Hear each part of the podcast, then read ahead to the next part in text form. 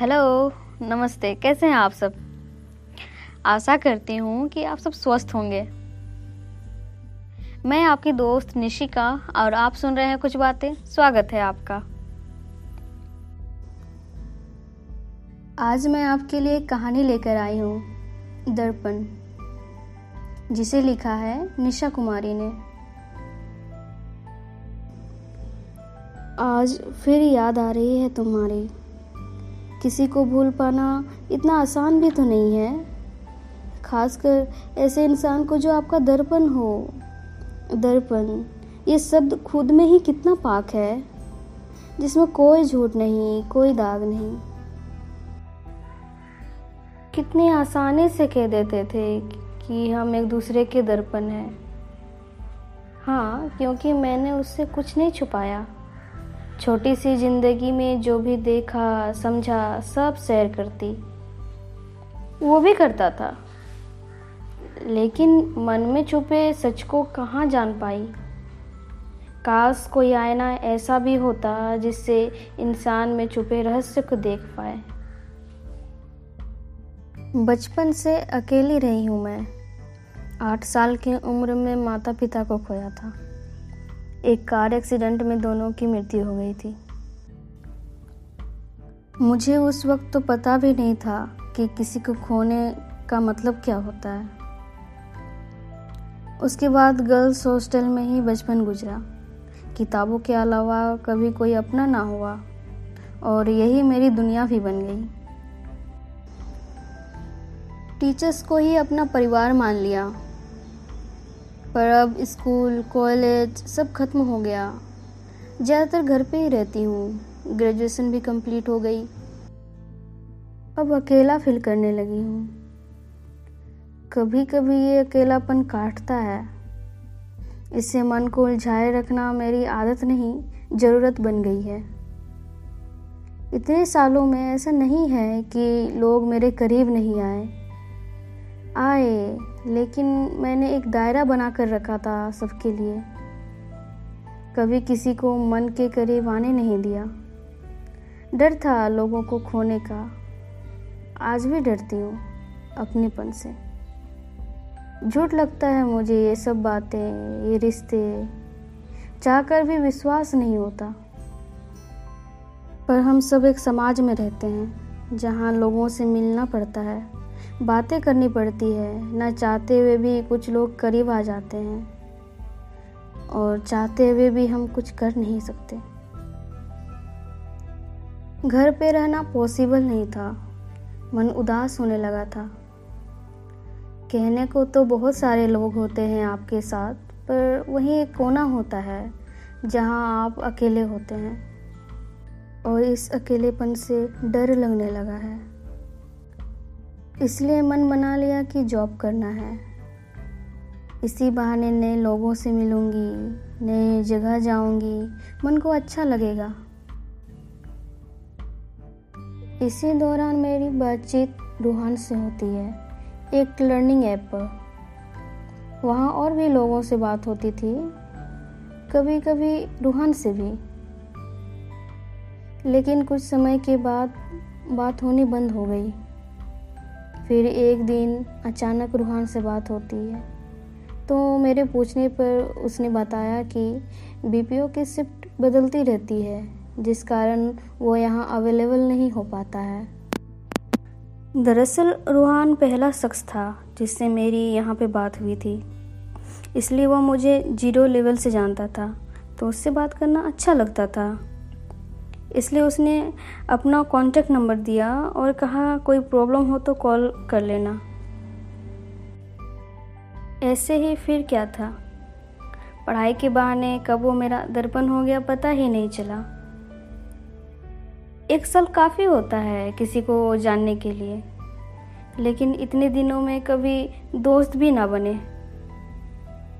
कुछ नहीं छिपाता था, अपने पूरी दिन की कहानी सुनाता मैं भी सब शेयर करती कैसे मैंने क्या खाया, क्या बनाया, क्या पढ़ाई की, सब। सब ठीक चल रहा था, लेकिन उसकी एक आदत मुझे बुरी लगती थी, बिना बताए गायब हो जाता था। कोई कॉल या मैसेज कुछ भी नहीं। मैं भी इंतज़ार करती, कई दिन निकल जाते तो सोचती खुद ही कॉल करके पूछ लूँ। पूछने पर वो अब कहता, ऑफ़िस के काम थे तो टाइम नहीं मिला। मैं भी कुछ नहीं कहती। किस हक से कहूँ? यह है कौन मेरा? और कैसे कहूँ कि तुम मेरी आदत बन गए हो? फ़िक्र होती है तुम्हारी। हो भी क्यों ना? इतने कम समय में कितना जान गया था मुझे। मेरे बिना बोले ही हर बात समझ जाता था। मेरे हेलो बोलने से ही मेरा मुड का अंदाज़ा लगा लेता था। मुझे गाइड भी करता था। धीरे धीरे मन के कोने में दस्तक देने लगा था, जिसका दरवाज़ा मैंने कभी खोला ही नहीं। कभी देखा नहीं हमने एक दूसरे को सामने से। सोचा भी नहीं था कि कभी मुलाकात होगी। लेकिन रिश्ता केवल शरीर से हो, ऐसा भी तो नहीं है। मन से हमें काफ़ी जुड़ चुके थे, और जो रिश्ता मन से एक हो जाए, उसे फिर कहाँ फ़र्क पड़ता है किसी चीज़ का? लेकिन उसने कभी ये नहीं कहा कि मुझसे प्यार करता है, और मैंने भी नहीं। हर बात बोली थोड़ी जाती है, कुछ तो ऐसे ही नज़र आ जाते हैं। हमेशा कहता था, तुम्हारी परवाह करता हूँ मैं। अपना ख्याल रखा करो। रिश्तों के मायने समझाता। कभी कभी मुझसे ही सवाल करता, मुझे तुम्हारी इतने फ़िक्र क्यों होती है? ऐसा क्यों लगता है कि तुम मेरी ज़िम्मेदारी हो? मेरे पास भी इसका कोई जवाब नहीं होता था। तो मैं मुस्करा कर कह देती, क्या पता, पुराने जन्म का हिसाब रह गया होगा। चुका रहे हो। इन सब के बीच उसका गायब होना बंद नहीं हुआ। और इसी दौरान मेरी जॉब एक प्राइवेट कंपनी में लग गई। लाइफ का पहला जॉब था तो सारा ध्यान जॉब पे लगा दिया। और इस बीच कभी रूहान का कॉल नहीं आया। मन हुआ कि अपनी खुशी उसके साथ शेयर करूँ। फिर मन खुद से सवाल करता, क्यों हर बार मैं ही कॉल करूँ? क्या उसे मेरी याद नहीं आती? और यही सोचकर फ़ोन रख देती। चार महीने हो चुके थे। जॉब के कारण दिन भर बिज़ी रहने लगी थी। थर्टी फ़र्स्ट दिसंबर 2019 साल का आखिरी दिन था। कल से न्यू ईयर स्टार्ट होने वाला था। सोचा क्यों ना न्यू ईयर में नई लाइफ जिया जाए। पुराने सारे सिकवे भुलाकर। मैंने फ़ोन उठाया और कॉल रूहान को लगा दी।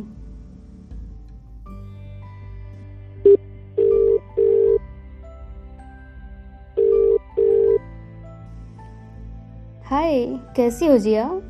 रूहान ने कॉल उठाते ही बोला, जैसे मेरी ही कॉल का वेट कर रहा हो। हाय ठीक हूँ। आप कैसे हैं? आज साल का आखिरी दिन था तो सोचा कॉल कर लूँ और डिस्टर्ब तो नहीं किया ना? मैंने पूछा। अरे, नहीं नहीं, और लाइफ कैसे चल रही है? मैंने देखा था स्टेटस, जॉब लग गई है। मैंने कहा हाँ सब ठीक है। तो मुझे फॉलो कर रहे थे इतने दिनों से। हाँ नहीं, हिचकिचाते हुए रूहान बोला टेंशन होती थी तुम्हारी मुझे। शिकायत तो काफ़ी था मेरे मन में और आज मुझे जवाब चाहिए था। तो फिर कभी कॉल क्यों नहीं किया? ऐसे ही काम का बहाना बना दिया। पर आज मैं चुप नहीं थी। एक सवाल था मेरे मन में। हाँ पूछो। हम कभी एक नहीं हो सकते क्या? उसने कोई जवाब नहीं दिया। इतने दिनों तक क्यों हमारे बीच प्यार नहीं हुआ? क्यों कभी कुछ आपको फील नहीं हुआ? अब तक वो रिश्ते वाली बात से भागता आ रहा था, लेकिन आज मुझे जवाब चाहिए था। यूँ बेवजह उसका गायब होना सब। ठीक है, आज मैं तुमको सब बताऊँगा, क्योंकि मैं भी चुप नहीं रह सकता। सच से भागना मुझे भी अच्छा नहीं लगता। पर इससे पहले तुम कहीं बैठ जाओ। हाँ ठीक है, बताइए। जिया, देखो मैं जो बोलने जा रहा हूँ, उसके बाद तुम मुझे हो सके तो माफ़ कर देना और खुद को संभाल लेना। हाँ ठीक है। Jiya I am I am committed relationship ये सुनते ही मानो पाँव तली ज़मीन खिसक गई। क्या? यकीन नहीं हो रहा था मुझे। मुझे अब भी यकीन नहीं हो रहा था। अच्छा तो आप अब झूठ बोलिएगा, मुझसे पीछा छुड़ाने के लिए? नहीं जिया, ये सच है।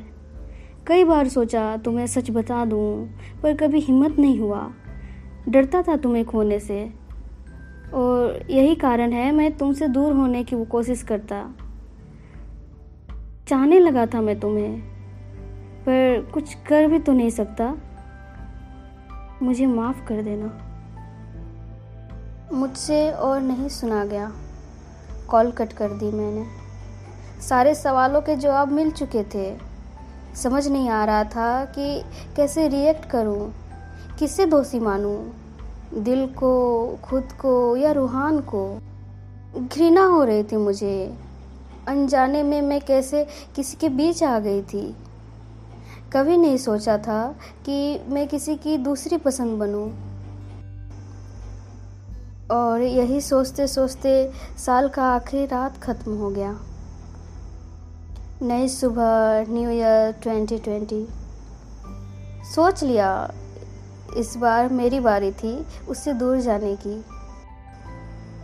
नहीं चाहती थी कि मेरी वजह से किसी का सपना टूट जाए।